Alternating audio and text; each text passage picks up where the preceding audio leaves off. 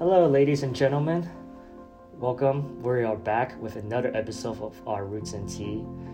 Uh, I just want to say a quick thank you for all those who's been listening, um, and for those who are just tuning in, uh, new listeners. We, you know, we are here to talk about you know, a lot of topics that explore our minds, uh, spirituality, meditation, uh, life purpose, all that good stuff. And today I actually have the perfect guest for that because he's good, he's got amazing story, amazing journey that he's going to share with us today. Um, so we got Alexander Karuga. All right, Darren Kwan. Well, thank you for having me on, and uh, thank, thank you to your guests. I appreciate you all taking the time to listen to us today. Yeah, yeah, absolutely. And so before we even get into Alexander's story, uh, you know, it is a tradition here that we we share a cup of tea with our guests because, you know, it's just a nice little activity that we do. Um, that you know, it, it, it gives us a very calming feeling and and opening opening up while we drink our tea. And I'm drinking green tea with Jasmine today, and Alexander, I think he's also drinking green tea, if I'm not yeah. mistaken. Yeah. cool, cool, cool. Um, yeah, so you know, to start off, uh, I'll just start off with a really basic um, starter question. So, um, how have you been so far? You know, I, I went through a pretty long surgery on April 2nd, so I'm still recovering, but I'm getting okay. stronger every day and I'm pretty positive. Oh, great, great, great. Okay, okay. And then you just been pretty much resting at home, is my, my guess. Resting at home, trying to make some moves. I want to start a website myself and I uh, got a public notary license uh, recently and also uh, studying to renew my real estate license. So just trying to get back on my feet. You know, it's been a while. Mm, okay, okay. Are you, have you actually been working at home? Like, is that what you? I mean, because I, you know, because you said you started your website, so I guess everything's just done at home for you.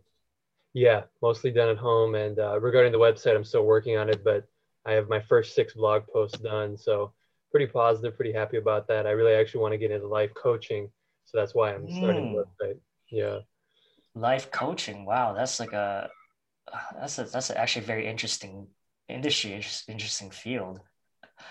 Uh, yeah, it's it's broad. It's open to a lot of things, and I figure I just let my audience kind of guide me into a niche, whatever that may be, whether it's financial coaching, business coaching, life coaching, etc.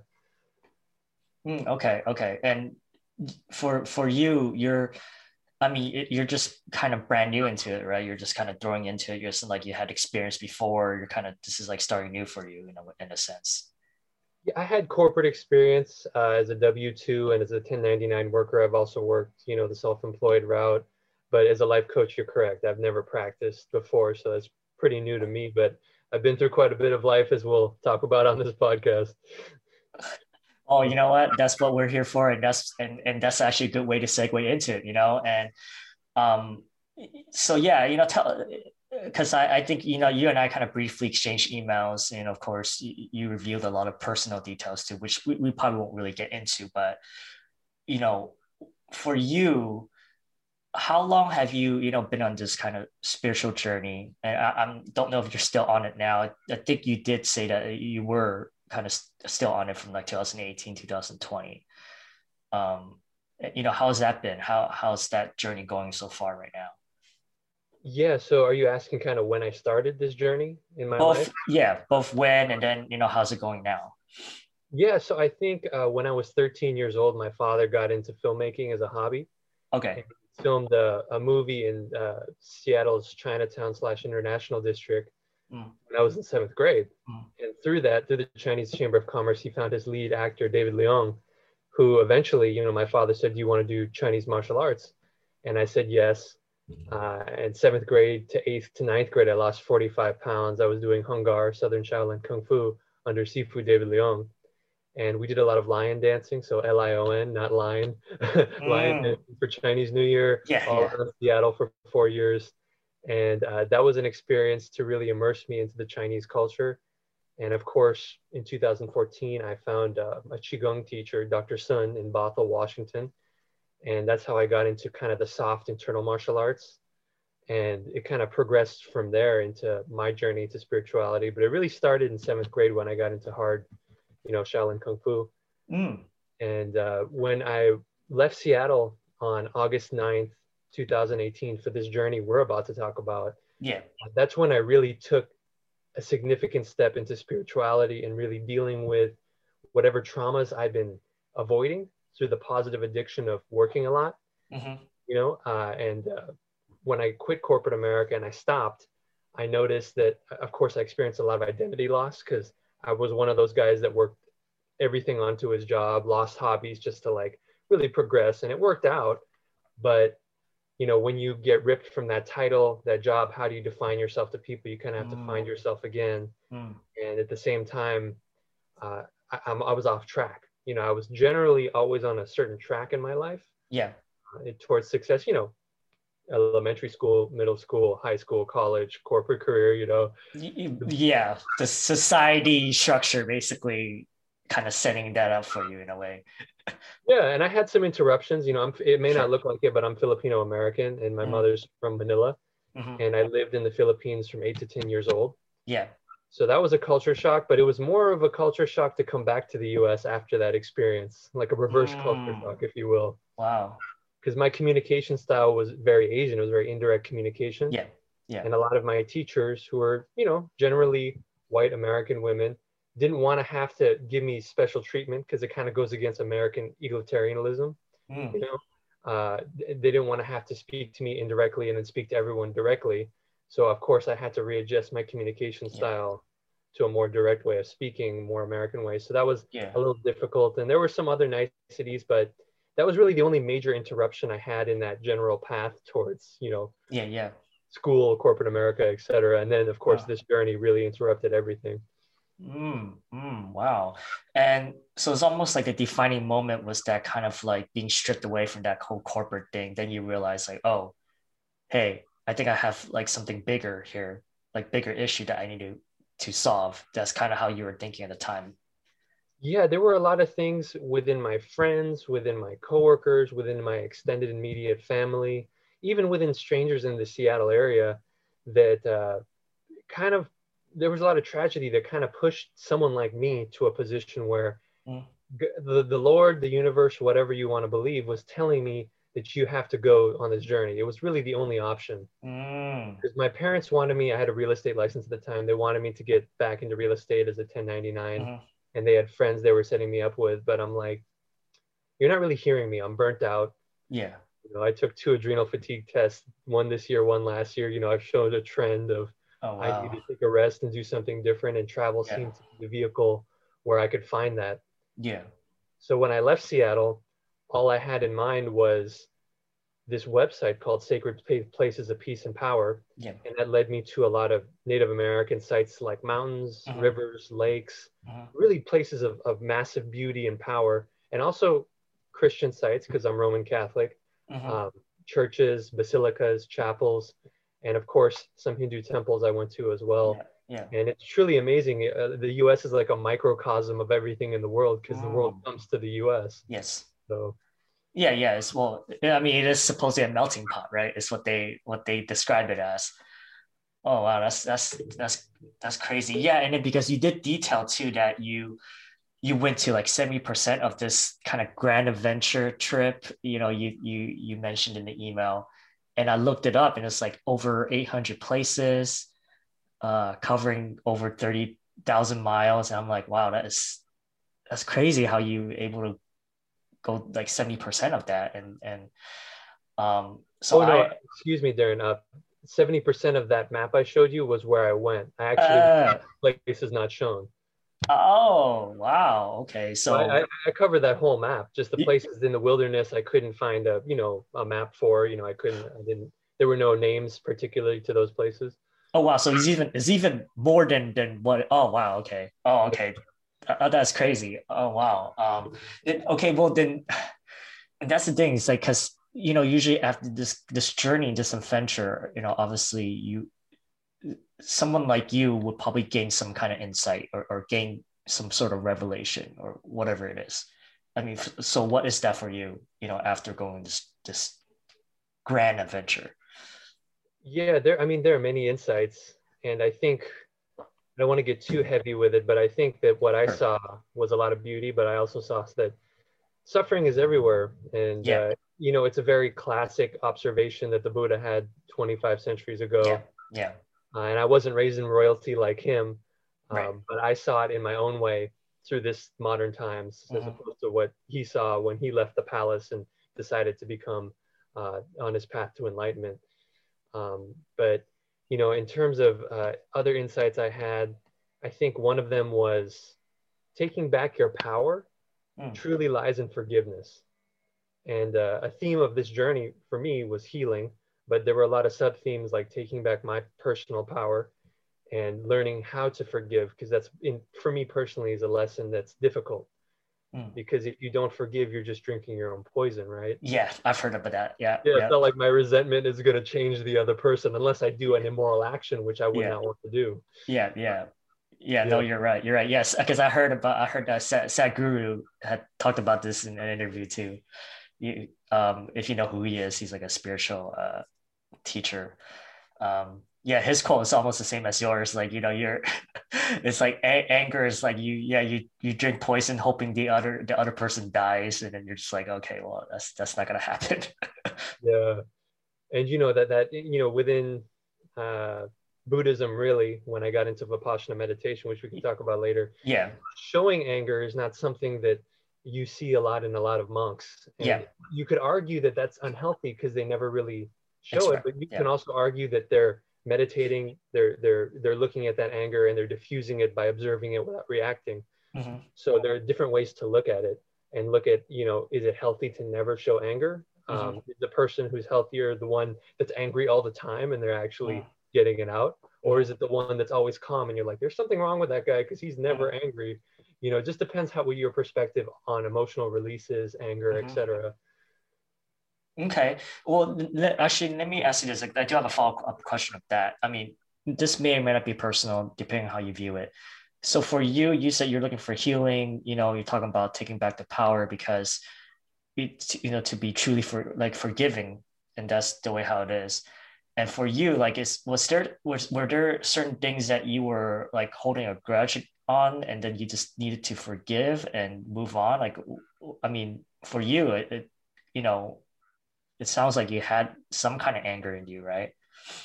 I'm, I'm just wondering what, well, I'm just wondering what that, what that is like, what, were you mad at something like how, like you're maybe angry for parents for, you know, maybe treating you a certain way or, or, you know, etc.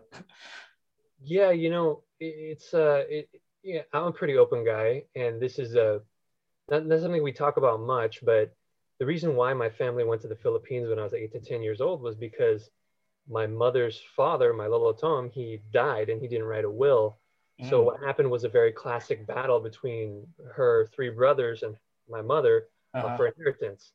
So uh, basically, the eldest brother tried to claim everything, and he was suing us for everything we had in both Filipino and U.S. courts Oh, because wow. my mother got a gift, a wedding gift, from her father Yeah. that wasn't. Uh, he claimed that she stole it, you Yeah. know, but it was really a gift. It just it was never Yeah. in writing, right? Yeah. uh, amongst a lot of other things. So it was a very long power struggle. And the way my life was from zero to 10 years old was really marred by the fact that we could lose everything at any time financially. Yes. Um, and that was very scary as a kid. And, you know, my mom was pretty open about it to me. And in some ways, I feel like that was inappropriate because I was kind of expected to be more of an adult than I was as a kid in some ways Mm. because I was being exposed to these very adult things. Like, you know, Yeah. my mother would be crying and I'd see her, and it was a very stressful time. And, Yeah. uh, you know, putting someone through that much stress, I mean, it's like she was fighting her own country in, a- in a way. Oh, wow. Um, you know, her own identity was even being challenged, you know. Yeah. After Yeah. 10 years old, we never went back to the Philippines as a family. And that's a pretty big uh, scar. So there's there's that growing up. And I, you know, you, I t- someone tends to blame their parents, but I also have to realize they were under a lot of external stress. Yeah. And I have to have compassion for that. And as I grow and have been through life experiences, I start to see that, right? Um, and you never really know what it's like to have kids until you have your own. And then you're like, I have more Yeah. compassion for my parents, right? For Yeah. example. Yeah. Um, Yeah.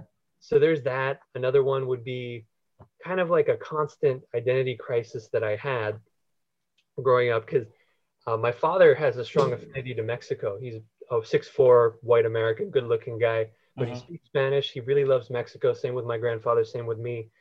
And after 10 years old, um, I come from the Philippines and then I go back to the US and now I'm working construction with my dad alongside these really fine uh, Mexican gentlemen and, and, Latino guys from south of the border who don't really have the highest education, don't really have their paperwork together, but they're really good people. And that's who I really worked with all my life in terms of with my father's business.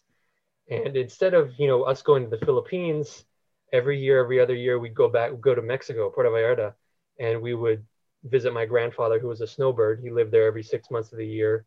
Mm-hmm. He's 94 now. And uh, for me, you know, between the Philippines and Mexico, there was a very big, uh, you know, the Spanish colonized both countries. Yeah. They're both majority Catholic countries. There's yeah. a lot of food shared between the countries. Um, in fact, the Manila Acapulco trade route actually went from the Philippine from China, Philippines, all the way through Mexico, down oh. into South America. It was actually the first trade route to really connect the world. Oh wow! So there was a lot of trade in the 1800s and before between Mexico yeah. and the Philippines. So I think, uh, and my skin tends to get pretty tan because I worked outside. I love being outside. Yeah. So in the U.S., you know, white Americans would perceive me as being Mexican or Latino. Okay. That's no problem if it has good intentions, but most yes. of the time it doesn't. And mm. if a mm. Mexican were to say I look Mexican, I would take that as a compliment because that's what they are. They yeah. wouldn't be using it as an insult. But when a white American says it to me, in my perception, yeah. it's like, first of all, it's inaccurate. Secondly, do you mean it as a negative? Because historically uh, speaking, Mexicans have been discriminated against in this yeah. country. Yeah. So uh, there was that element of an identity crisis, and that was exacerbated by my friendship group before I left Seattle on this journey. Uh, you know, there was one or two people that uh, you know were Asian American, but didn't think that I was Asian American enough, mm-hmm. and they started spreading rumors around and just kind of uh, having other people like question my identity and say you're not filipino you know? And it's like we all have different relationships yeah. to our to our different cultures and we all choose to display it or not um, in, in a visible way. But uh, i would find that very hurtful and i found that as a betrayal. And regarding my work you know we had the identity loss. We talked about that. Regarding before i left seattle you know my parents heavily disapproved of me leaving mm. um, to the point where you know my mom threatened to write me out of the will you know and i don't care if i get a will or not. Yeah yeah. But for me that just seems like a very uh, heavy-handed coercion tactic at the time. Now my yeah. mom has changed and it took a lot of pain on all our parts to really come to those changes. Yeah. But before i left i remember i basically my baby sister came to say goodbye to me sophia. She's we're nine years difference and you know she said uh, mom wants your garage door opener and your house keys and to me that was symbolically kind of saying you're not welcome back yeah yeah yeah you know and i was just like i didn't even pack properly for this trip i asked uh-huh. a lot of my extended family for advice on how to go about this trip i really didn't get that mm-hmm. and uh, basically my parents used the indirect communication style of asia to get all their friends to try to subtly convince me yeah. so subtly convince me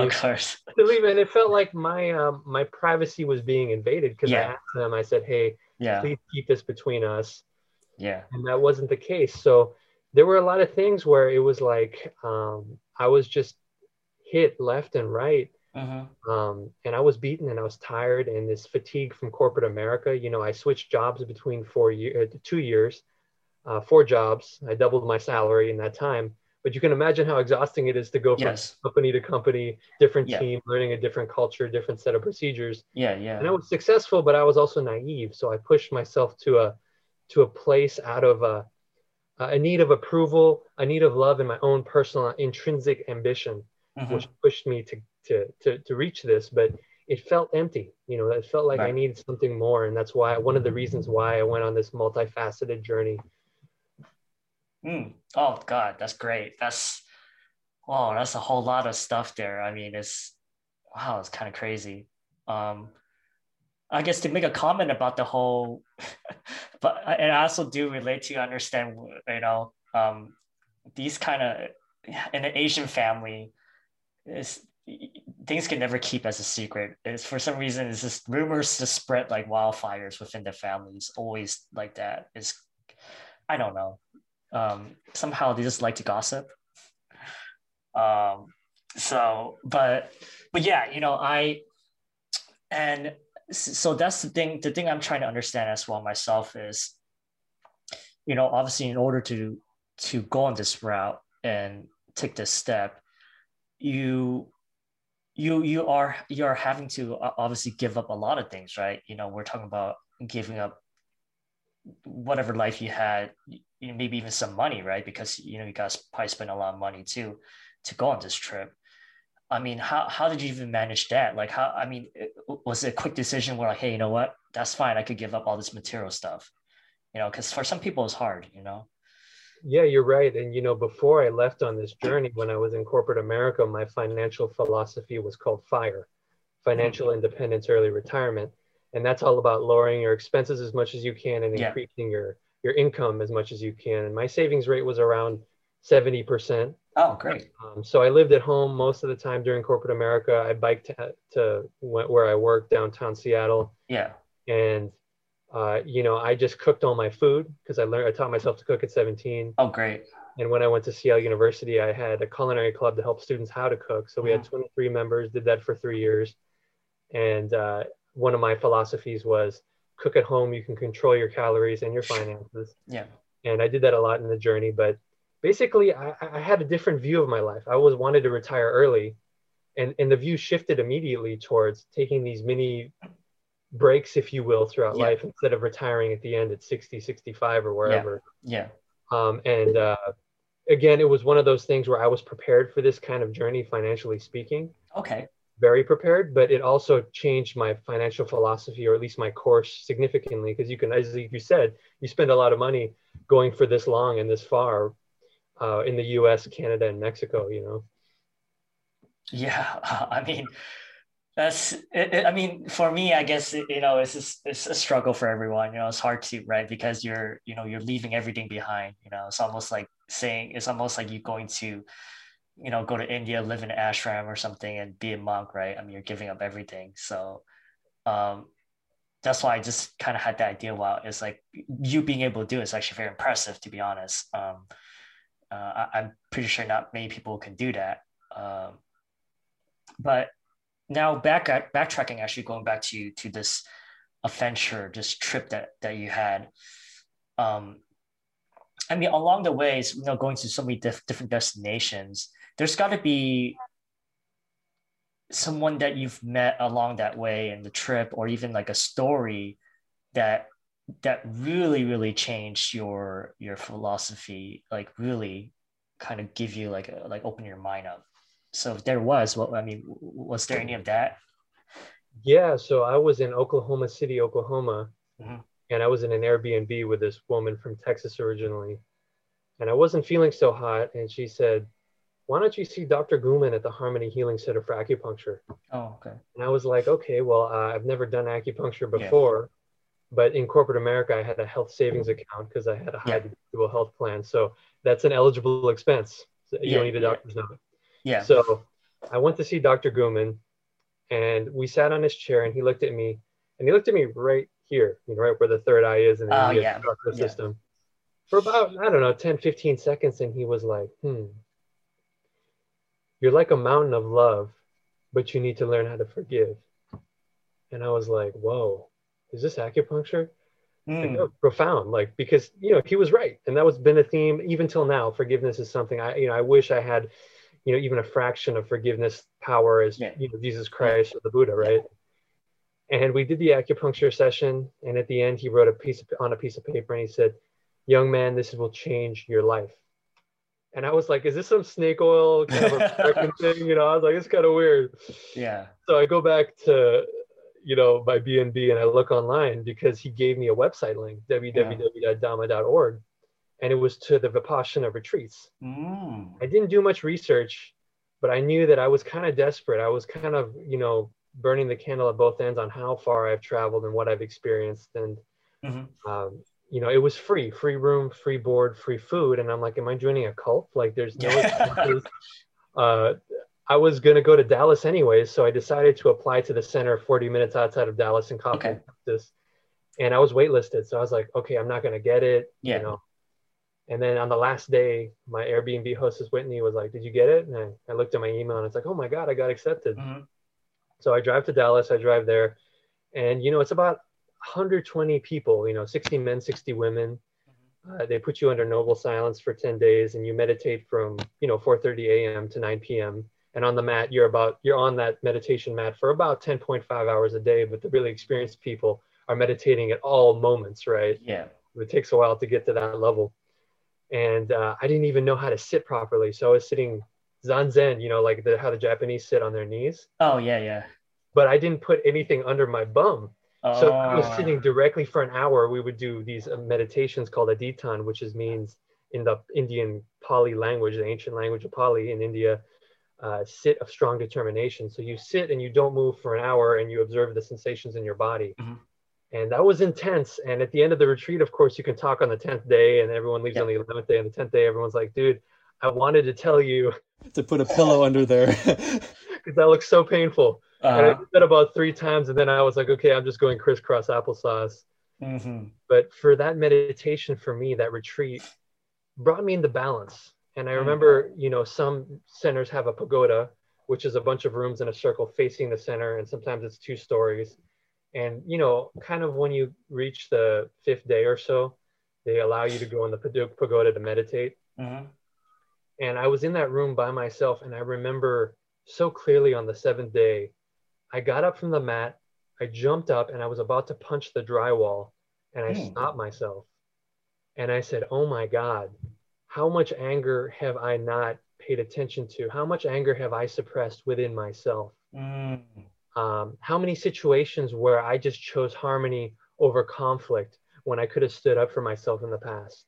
Um, you know, I I have a lot of compassion to help other people, but, Yeah. but in the past, sometimes that just became being a doormat and not really receiving anything in return. Not that you should do things with a thought of that in mind, Yeah.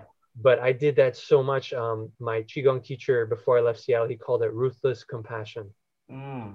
he said you have the gift of compassion but in the in, in the buddhist tradition he was part of he said that that's doing something you you want to help other people so much that you take their negative karma from them and you give your light to them and during his journey he said the problem with that was i had a voice come to me saying that's disrespectful. That's disrespectful. And as he dug deeper into that he realized that that person's soul that person's soul and that person themselves did not ask for help explicitly. They did not give the permission to receive help.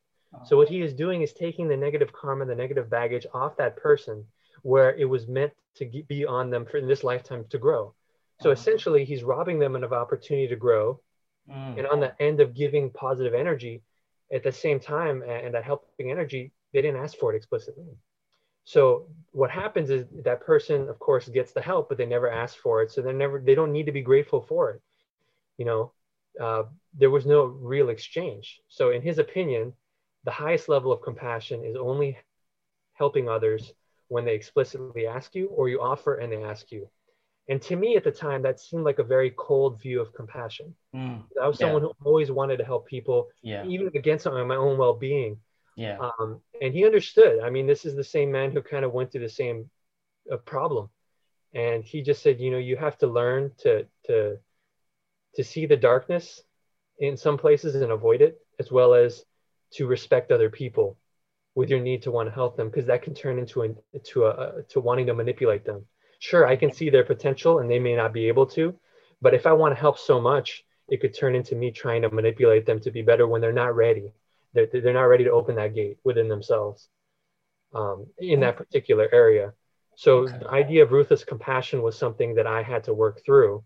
Mhm. And a lot of these anger situations came from me putting myself in these situations where other people just took advantage of me Right. or were not thankful for what I did. And again, I didn't give strings attached help Mhm. but a part of me did and that's where this anger came from so it was learning to give in the philippines right you know every time you go to someone's house you bring a gift right Yeah. um, they're a strong gift giving culture but it can be manipulative um, and, and, and one of the advices he gave me before i left seattle was only give a gift if you truly feel like you want to give it without strings attached you know don't give it to give it don't give it because your culture says so and i guess some some situations if you're you know in china working with chinese business people you, you may have to change up your style but Sure. in general uh, there were times where i gave gifts because i meant it and there were times i gave gifts to manipulate people into liking me more or into wanting to quid pro quo me later.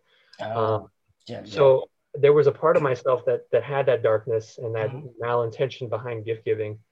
Um, and, of course that kind of aligned with ruthless compassion, but mm-hmm. it's not clear cut. It's not black and white. It's there's a lot of gray. There's a lot of okay, gift of compassion, but compassion can be weaponized you know compassion right. can be turned into a negative thing yeah uh, so it, it's it's there's a lot of intersections between what would be good and bad uh, depending on your value system and, and, these concepts within myself, within this cauldron and psychology and subconscious of who I am that I had to sort through. And Vipassana helped me get deeper, mm. helped me perform a deep operation onto my mind so that I could resolve these things I was running away from. Because again, you know, I went through tragedy that forced me to leave Seattle in a way, even though it was my choice. But there were also all these traumas from my childhood in the past that were catching up to me too because I never stopped in my life. I never just stopped everything. Yeah. So it was just like caught yeah. up to me. And Vipassana helped me get back into balance uh, at a time because it, it, felt like I was seeing the world for the first time. And of course, oh. I've lived in other countries, no, no doubt. I, have yeah. but I've never been to a place by myself without my family mm-hmm. or without a student tour guide mm-hmm. or a student group. And when you go around the world by yourself, you you see how you're perceived and how you're treated just as you are you know i don't have a six four white father right here next to me you know uh, or a family around me to make me look less threatening i'm a single dude i'm six two i'm a big guy uh, sometimes i have facial hair sometimes i don't sometimes my skin's darker than it is. Mm-hmm. Uh, in places where people are more homogenous and maybe they're not used to dealing with someone who they perceive as the other mm-hmm. uh, so you know i have to have compassion for them but also have discernment to be able to see what yeah. could potentially be discrimination or what is just ignorance you know uh, yeah, yeah. you know kind of a yeah there's a lot to say here but that vipassana retreat in some helped uh, me deal with a lot of anger also get me back into balance so i could continue that journey i mean yeah it's true because you know when you're when you're truly by yourself and you're going through you know all the experience and, and that's kind of when you truly learn yourself too right? Because you are able to adapt and adjust and understand like oh like what you said like oh my dad isn't really here with me.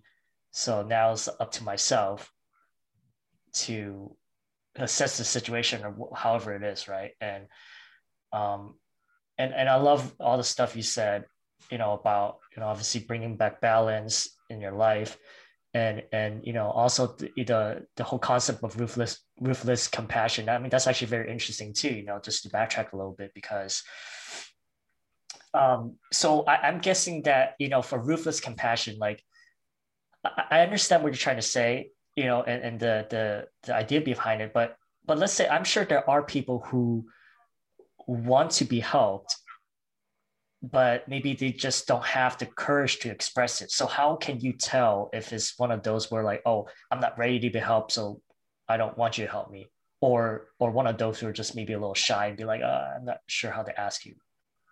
Yeah, you know, the, the Buddhist uh, view of karma in general, generally speaking, can seem a little brutal because people could easily say, well, that's your karma. You're poor and you're you have one leg and good luck. That's you have to deal with that. That's your karma in this life.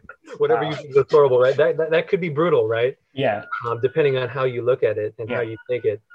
But again, you know, offer, you know, and of course in, in, Christianity, I learned about random acts of kindness, which is a beautiful concept of just doing good things because you yeah. want them for other people. And that's fine too but I think to answer your question, you have to go to that person and ask them, hey, how can I be of service to you? Do you need help mm. with this in a compassionate way that doesn't look down on them? Mm. And even then, you know, you, really have to push them as much as you can. And if they truly do not ask you, yes, I do need help, or there's something preventing them from asking yeah. you, then in my teacher's view, my Qigong teacher's view, yeah. you have to back off to respect oh, okay. their spirit, their soul. So you can, of course, ask for help and push for as much as you can, but yeah. to, to, not get their permission is a problem in his view.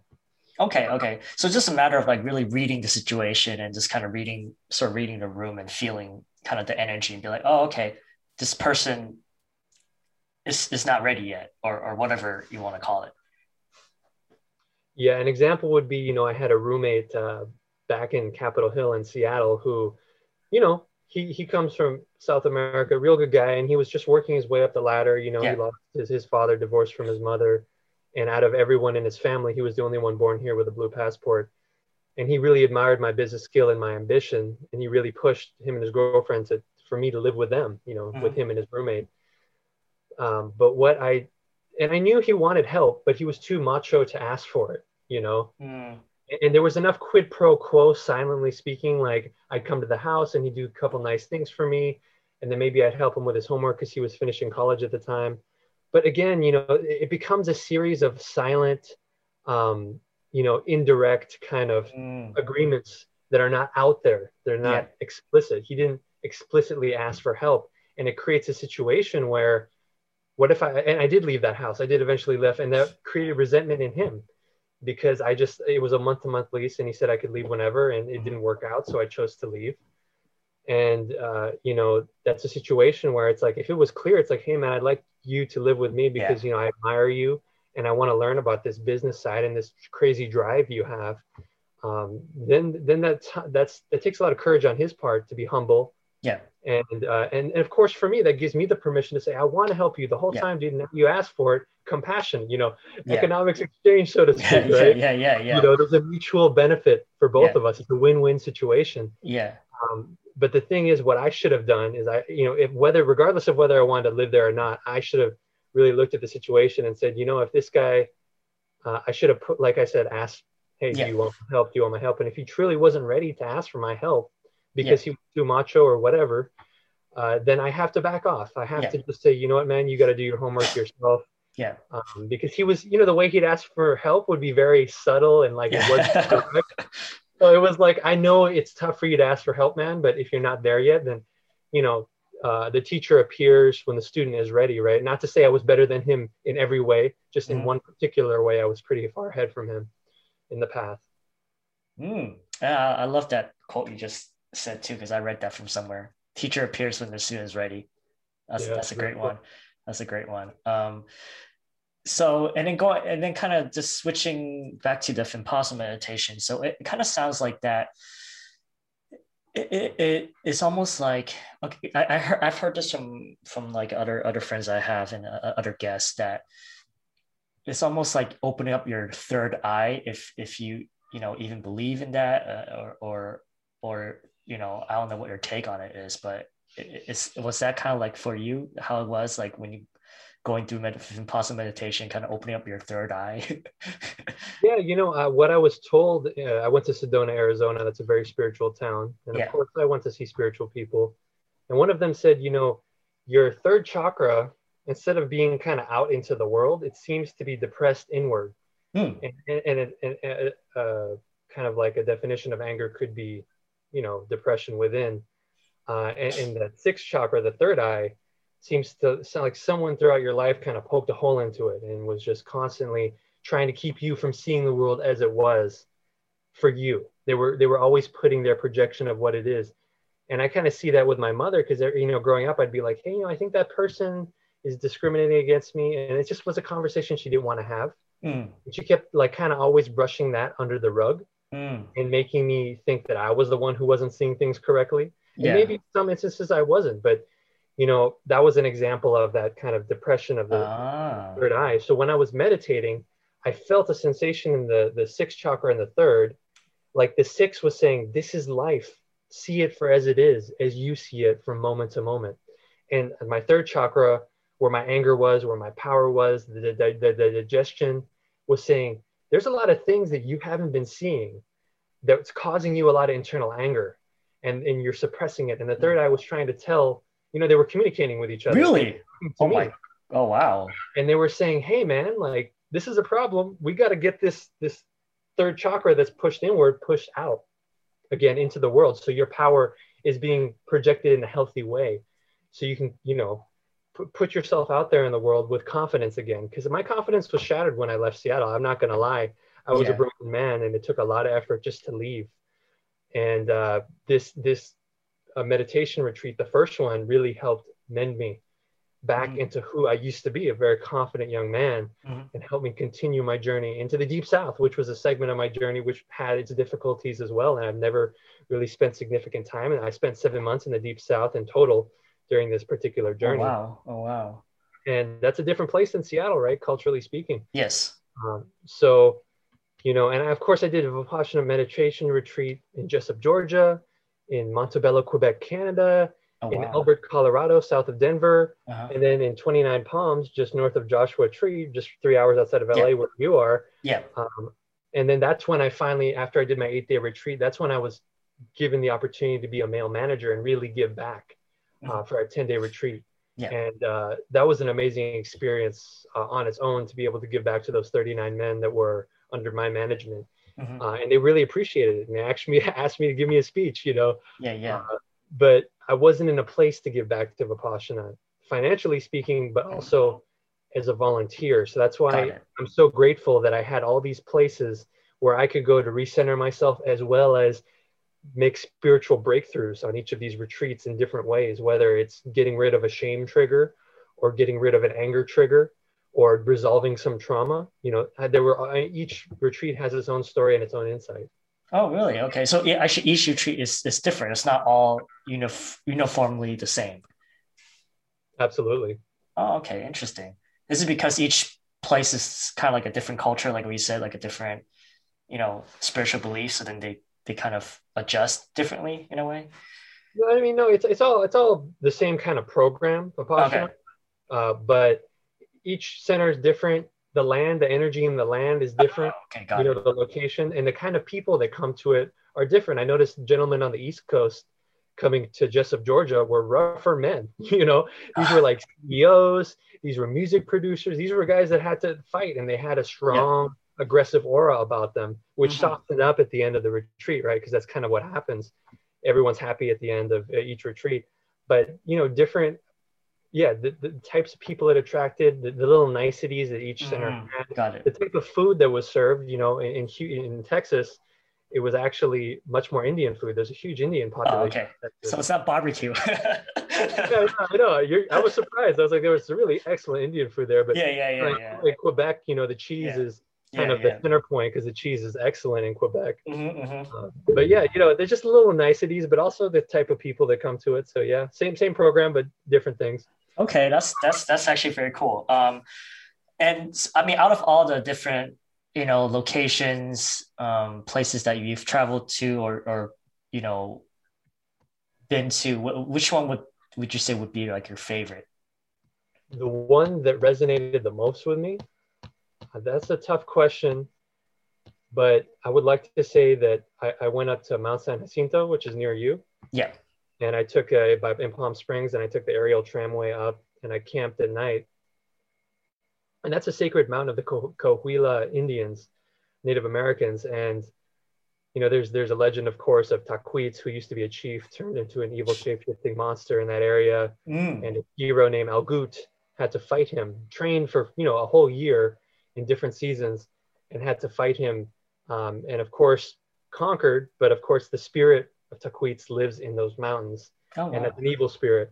Um, but uh, what I felt in that time I camped was I was able to cry. And my Qigong teacher says that when you cough, because in, in traditional Chinese medicine, the lungs is where you hold the negative emotion of grief and you hold the virtue of righteousness. Huh. And you hold your grief there. So he said, when he did a healing on me before I left Seattle, he put his hands on me and I noticed he was coughing a lot. And I was like, Dr. Sun, you know, why are you coughing? It's like, that's how he gets rid of those negative energies when he does his healing. He takes it on into his body and he releases it. And I was like, wow, what a compassionate thing and what a beautiful ability he has. Mm-hmm. Um, and you know, of course, when he's dealing with things in the stomach, the guy's burping, and I feel it. That's that's the most important part for me is I really feel being lifted oh, wow. out of that and uh, crying is the next biggest release you know above coughing crying is really how you get that grief out. And as a man raised in in, in the philippines in the us it's very difficult to cry. Grief isn't an, an yes. emotion that men are allowed to have. Uh, yes. anger really is the one we're allowed to have so to speak. Yeah. And a lot of men generally you know hide their grief with their anger. Yeah. And uh, I remember sleeping on that mountain and something I felt was touching me in my body and it was just helping me just release that grief. And I, I remember I, would, I, cried most of that night. Oh, wow. You know? And it was such a beautiful release and a beautiful healing for yeah. me. And I was so grateful because I held a lot of grief mm-hmm. during this journey and not just because of what happened in Seattle and the traumas that caught up to me, but also the, the, the things in reality that I saw in my own country and around the world that were not ideal, you know? Yeah And and part of Vipassana is Vipassana, the word itself means seeing reality as it is. Yeah. Moment to moment and not reacting. Just accepting things for as they are. And that's a very high spiritual value because someone like Yeah. me who wants to change things for the better, this and that, it's very difficult to see injustice in the world. Yeah. Um, and, and and that added extra shock onto me at different parts of my journey, which my Vipassana practice helped me manage. And of course, prayer too, Christian prayer helped me a lot as well. And going to those sacred sites like Mount San Jacinto, Joshua Tree National Park was big for me. Sedona, Arizona, and the Red Rocks. There was something extremely spiritual about that Mm. place. White Sands, New Mexico is a UNESCO World Heritage Site in southern New Mexico. And that's the largest white gypsum sand dunes in the world Oh wow, nice. and they do uh, native americans did a lot of vision quests there there are a lot of legends there ufo sightings etc and i spent time meditating there and hiking there uh, santuario de chimayo is in new mexico northern new mexico and it is the premier catholic pilgrimage site in all of the us 300000 visitors a year Mm. and people actually take dirt from the well and they believe that it has healing properties Oh, wow. Uh, and I, d- I still have dirt with me to this day that I took there Okay. Okay. you know, in South Dakota, the Badlands and the Black Hills. I mean, Mhm. those are both sacred sites. Mhm. Uh, a lot of sacred sites are, you know, in in South Dakota in the Black Hills. Yeah. Uh, where else? Uh, let's see. The Basilica of the Assumption in Baltimore, Maryland. That's the first uh, cathedral in the U.S. Oh really? And you know, Okay. Pope John Paul II prayed there, Mother Teresa prayed there, and it wasn't on my list of things to do in my map, you know, from sacred places at peaceandpower.com. Yeah. I just stumbled across this place, and there was so much holy righteousness in this place. I really could feel it, Mm. at least for me personally, right? And, Yeah. uh, Yeah. I was so shocked by this beautiful, unexpected discovery and this healing that I was feeling in that place. Mhm. So, you know, there, there, there can be magic in, in within four walls or within a mountain or within a lake. And uh, it, it depends on you, right? You may Yeah. go to Mount San Jacinto and may not feel anything. Yeah. Um, but it depends on what resonates with you. And if you believe in past lives, what may have resonated for your Mhm. past lives, you know? So those are some places off the top of my head in my journey that I went to and I really felt healing or felt power. Oh, that's great. That's great. Um, you know, I, I after listening to th- your journey and all these different places that you mentioned, I mean, of course, now like I'm inspired. I, I want to do check it out too myself. Um, the other thought I just came up to me too is that, you know, because you said you grew up, you grew up as you know a, a Catholic, right? You know, Roman Catholic, um, and so to me, the thought that I had in my head is that you know when let's say i guess you know because i'm not religious so i'm just saying this like okay let's say you know when god created us did did god intentionally created us with like our kind of third eye blinded where like people can't see the world as it is because if was that's intentional that's kind of a, a, a cruel joke in a sense Yeah, you know, I've heard a lot of theories, and I'm not saying which one I believe. I'm just Yeah. throwing them out there. But yeah yeah one of them is that our souls choose the kind of karma we want to have in this life before we come into this life. It's like a soul contract. Some people don't like that um, idea because what you know, cancer survivors are like, what? So I, I chose cancer? Is that what you're telling me? You know, Oh. so it's very difficult in in all situations to Yeah. really put that on. And some people believe that there's this evil that wraps around the world, and in order to come into the world as a spiritual being, to have a human experience, Mhm. you kind of have to have some restrictions on your power, so to speak. I've heard Oh. that theory. Um, you know, I've heard that hey, there's fluoride in the wa- drinking water, and it's blocking your third eye, right? You know, I've heard a lot of different things. Uh, you know, it's it's it, it really, and it could be anything, or the Yeah. truth could be grains within each of those belief systems. Um, so uh, it's difficult to say, but I think that the, the purpose that we have in this life, the highest game you can play, is moving towards enlightenment, or you know, just goodness, um, if you will. And in the Vipassana tradition, you know, ideally speaking, you'd want a society that sustains people to give them the maximum amount of time to meditate yeah in the best possible environment. And they model that with their centers. Mm. And, and these 10 day free experiences they give. Of course, you're allowed to donate after 10 days, and Mhm. 80% of those centers are run off donations, which is amazing. There's Yeah. 220 around the world. oh yeah Um, but again, it's just a, it's a different view. It's, it's, different views and different things that I hear, and I, hear, I put them all on the, the the drawing board of my mind, and mm-hmm. they all may conflict in different ways. But I try to hold all those conflicting ideas without letting it cause a lot of discomfort in me, because the truth could be spread around. You never know. Mm, okay. I mean, so, I mean, in, in a way, I mean, since they're all theories, it's probably best to just really kind of go with for you for go with your gut like what you know whatever you believe in and however you see it and however you see life and just go with that and maybe just accept that right i mean because as fun as theories are i mean you know um sometimes maybe a little bit like uh not productive thinking about them too much i guess you would say yeah, I know. You could fall into the conspiracy hole. Yeah, yeah. Uh, you know, of course, believing Hollywood has all these evil people and reptile people, but at the end of the day, you know, be aware of it, but don't let sure. it don't let the fear take over your life because maybe yeah. that's what they want if they exist. You know, and, and and it's not fun to be like the Mayan 2012 calendar. I knew a guy that went to Australia to a high mountain where you know George Clooney went or some celebrities went. Okay. They thought that this was going to hit, that it was going to be the end of times. Oh, like, dude, you really let that derail your life. nothing happened, you know. Yeah, yeah, yeah, yeah. On the, on the physical plane, right? Spiritually, I don't know, but you know, who knows? Well, I mean, I don't know. I mean, it's, it's interesting. I mean, because we didn't go through a pandemic, so maybe that's like a sign of something. maybe it is, but also, uh, you know, there were no prophecies, kind of Christian oh, prophecies right. or anything predicting right.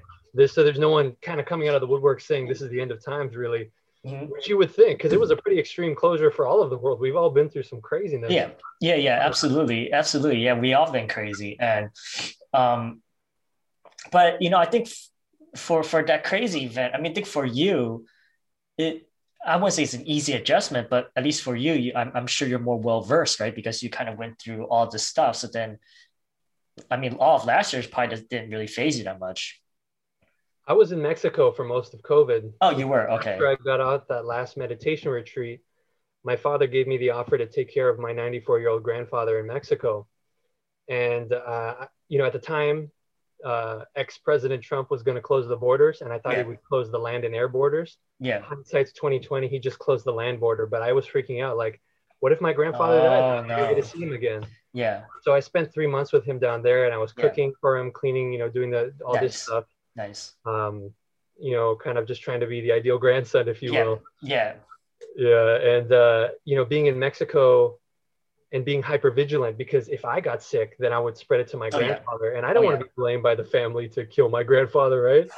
So I was being hyper, you know, aware sure. of things. And Mexico yeah. at the time was kind of slower than the US, so to speak, as a whole, to kind of get on the train there for wearing masks and being sanitary. But yeah it was it was it was the isolation was real and that was difficult mm-hmm. but the mm-hmm. way i didn't tell you about this but the way i did the journey was before i left seattle i quit all social media because i felt yes. the calling to do that. Yes. And even more extreme i chose not to communicate with anyone from my past life. I just communicated with my parents to let them know where i was alive and one mm. childhood friend. And i know that's extreme. A lot of people maybe yeah. that's not right for you. That's fine. You don't need to relate to me there. But we all know what and i chose isolation really. I chose yeah. solitude. It wasn't like i was lonely. I chose that. Yeah. and i also met a lot of people on my journey as well. But i knew i needed this for healing and i also was made out partly out of resentment of all the betrayals of trust between my family immediate extended and friends yeah yeah um, you know there was a part of that, that that decision that was made out of resentment but there was a big part of it that was made out of okay i need to see life as it is and the best way I do that is I don't have someone on the phone telling me you should go here or you should go yeah, here. Yeah, yeah. I don't want shoulds. I want everything on that map I showed you was a complete manifestation of who I am as a person. Every place I went, it represents my interest in who I am and no one telling me what to do. And, and there's a lot of freedom in that, but it's also like shopping on Amazon without anything in mind. It's overwhelming. Yeah. Yeah. Yeah. Basically, yeah, it's Amazon always recommending you stuff to buy when like you're not even sure if you want to buy it, but you see it, you're like, okay, fine, you know, like that kind of thing. Yeah. Yeah, uh, and and that's also yeah, that's also another thing too. I was gonna ask about. It's like you know, you choose this kind of solitude, um, being you know not necessarily feeling lonely, obviously, just being alone. You know, because that's the thing. Because like you know, like what you mentioned, like during COVID, a lot of people were in isolation, and some people aren't used to it and and for you, I mean, it's probably for you, it's kind of like I would say a cakewalk, right? I mean, but but then you know you've had that experience already. yeah, yeah, no, I, and it wasn't new to me. Uh, what was new to me was that the you know the Mexican drug cartel did kill one person and kidnap 20 people in front of the Costco I went to. Oh, did they really? Oh, wow. And around the Highway 200, there was a lot of military vehicles, and I was there by myself. And I've never spent a summer in in, in Mexico, but in the Philippines, of course. But it was a while since I went to a place that had 90 degree Fahrenheit weather, yeah. yeah. 90 to 100 percent humidity, yeah. thunderstorms at night. That that's a stressor, no doubt. And, wow. Uh, you know, so uh, and I, I love Mexican food, but at the time, you know, uh, there there were a lot of things going on too because I came out of this journey and I'm seeing my family from a different perspective. Yeah. You know, I'm seeing them with really fresh eyes, and there were some things that I saw that I just did not like. You know, I um, mm. you know when you do family constellation work. Yeah.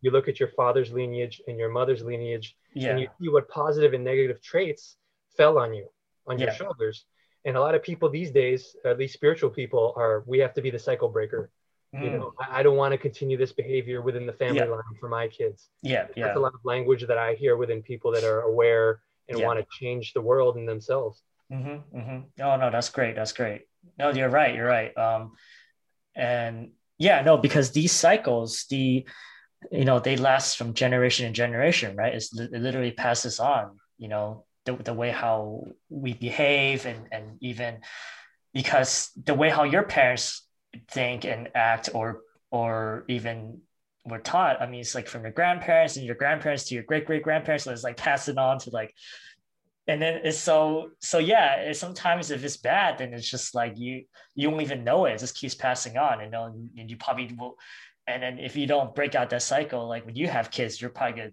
try to do the same thing to them. And then that is like yeah, it's a very it's like a vicious cycle, you know. And I agree with you that that um, if you're aware of it, then you should at some point try to break it, you know. Um, which is someone's got to do the work. Yeah, yeah. I mean, obviously, it's easier said than done, right? I mean, it's always easy to just say it. Uh, it's always hard to do it. Um, I mean, just like even even just like when you said about quitting social media, that's also hard too because it's almost it's become like an addiction for a lot of people and, and that's something i don't even know how you manage to do because i i mean i i've tried to do these like kind of short social media kind of breaks on my own before but the most i've done were like maybe three days off not checking but then just completely quitting is just like i don't know. Uh, there's something obviously wrong with not just myself but with a lot of people to to keep doing this which is just yeah. yeah, but at the end of the day, it's like a knife, right? You can use it to cut vegetables or stab someone. It's a tool. Um, and, it just depends on how you use it that could be positive or negative for you and others. Uh, but for me, you know, kind of the message that I'm getting is I need to get myself out there. And I'm grateful that you invited me on this podcast and we're, and I get to be able to put myself out there. But, you know, given that I was, my family was, went through a lot of lawsuits growing up at 10 years old, I stopped communicating with everyone I met in the Philippines because I didn't trust myself as a kid mm. to say something that could harm my parents. And of course, yeah, in the Philippines we call it cuento cuento, you know, story story. Yeah, yeah. You know, everyone gossips. Of course, in Crazy Rich Asians, it's called Radio One Asia. Yeah. I didn't want to be the guy to harm my family, so I chose an extreme route, uh, which was kind of also supported by my family because we never went back. Of just yeah. kind of like, yeah, I didn't lean on my family in the Philippines at all, and because of that um, I chose to never put myself on social media mm. or in MySpace. I was very, you know, wary of putting myself out there. And now the message I'm getting, at least within my heart, is you need to share your gifts and what you learn with the world. And, and that's going to, you know, you're going to have to put yourself out there and take risk and be courageous with your story and what you have to say. And maybe it's not going to please everybody in your life, your parents, your friends, whatever, but you know, you have to be brave and you have to put yourself out there. So this is a huge step for me and I appreciate you t- you taking yeah. me on so I can make this step for myself. No, and I really appreciate and thanks thank you for even saying yes, be interested in coming on as a guest because I mean I know you have like amazing journey and and um and and a, a story to share and that's it's just delightful to hear.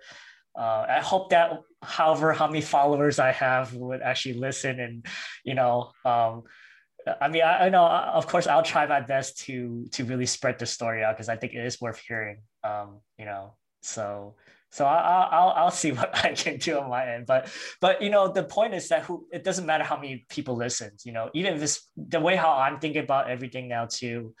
I don't know if you agree is that even if it like inspires or change one person's life, I think I think I've you know I feel like I've done pretty good. You're right, and you know I actually had the opportunity to study Islam for two two quarters at Seattle University, which is very rare. You wouldn't think a private Jesuit college would allow that. Yeah.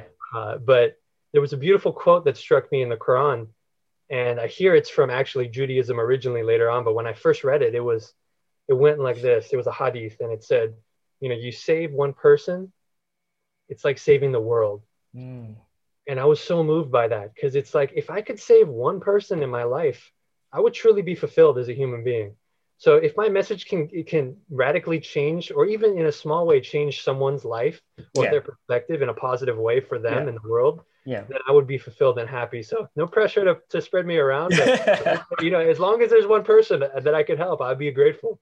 Yeah, no, absolutely, me too. Yeah, I mean, because like what you said, it could spread too. Maybe that one person, they're like, hey, you know what, this the conversations we're having now, it really helped me change my life, and then he or she will pass it on to maybe their other friends or their other you know companions whatever it is. And then maybe then maybe it'll be even more than than just one person right? Yeah. Um at, at least that's how i tend to think of it. This is a great way to try to wrap it up too. So i do have i guess uh i do have a final question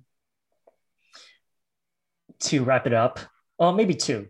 So the first question you know because you're talking about like okay well as long as i save one person i'll be fulfilled as a, as a human being. So who is that one person you want to save? you know, my name Alexander means yeah. protector of men. Okay. And you know, if I could save the kind of man who's unable to ask for help and be vulnerable, if I could save the kind of man that uh, is unable to be in touch with his emotions, if I could help that man move from his head to his heart, mm. that, and living that kind of heart centered life, then I would be grateful. So there's no one person, but that kind of type of person. Um, okay. And it could be a woman, it could be a child. I, I don't discriminate, but you know, particularly speaking, given what I've gone through, yeah. um, I think my, my message would most resonate with men, so to speak. Oh, great. That's a great answer. And and then this answer, this question may or may not link to the previous question. Well, kind of does, but depending how you view it how do you want people to remember you by when you die? I want people to remember me as a man who had his struggles, and, but he always used them, his lemons, to make lemonade. He always mm. tried his best to make good out of a bad situation. Uh, he was a man who was patient and he accepted what was happening, whether it was good or bad. And and, most importantly, he tried to share his merits with the world and his talents and his gifts and the things that he's achieved with other people so that they may reach their highest potential. Because personally, I believe that if you're not trying to reach your highest potential in life, then, then you're missing out on a lot. And the world is missing out on a lot because yeah. they need you in some way that you may not be able to see or you may not ever see in this lifetime. They need you to, to strive and be the best you can be in whatever you want to do. Oh, great. That's beautiful. Um, and I lied. There's one more question. one more question. this this this one is just uh, it's just for for social media. Um, so you know, for people who want to continue to follow your journey and, and know about your story, where can they find you? Yes. So uh, my uh, Instagram is at Alexander Koruga, K O R U G A. Uh, it's a private Instagram, but I'm working on making it go public. Byron Chow, your friend, is telling me you got to oh, make great. it public, man. Yeah, yeah. So yeah. you know, if you want to follow me, I'll accept you, uh, even if I don't know you. Uh, you probably heard from this podcast, so uh, you know, please follow me. And I'm working on my website, which is going to be alexanderkoruga.com when I launch it within the month. And you know, of course, it's going to link to this podcast, uh, however you put it up, audio, video, whatever and you know please follow me uh, please ask questions dm me i'm always willing to help especially if you're willing to ask great sounds sounds good and yeah now I'll, for those who are listening uh, and watching uh, i'll post all this you know on the description so people can find out and then i'll you know, obviously I'll update you with Alexander's website whenever. So whenever it launches, I'm sure he'll he'll let me know, and I'll I'll, I'll go ahead and update that, and so people can check it out. Nice, Darren. Well, thank you so much for having me. And if you want to talk a little bit more after this, I'm always willing. Yeah, I know, I know you are. So we'll, we we definitely will. You know, I always do that. But th- yeah. thanks again, Alexander. Really appreciate it. It's, it's, it's been it's a great conversation to start the morning. It was great. Um, so, but yeah, and thank you all for for listening. And uh, you know, hope you all enjoy the rest of your day. And uh, we'll be back again next week. Thank you.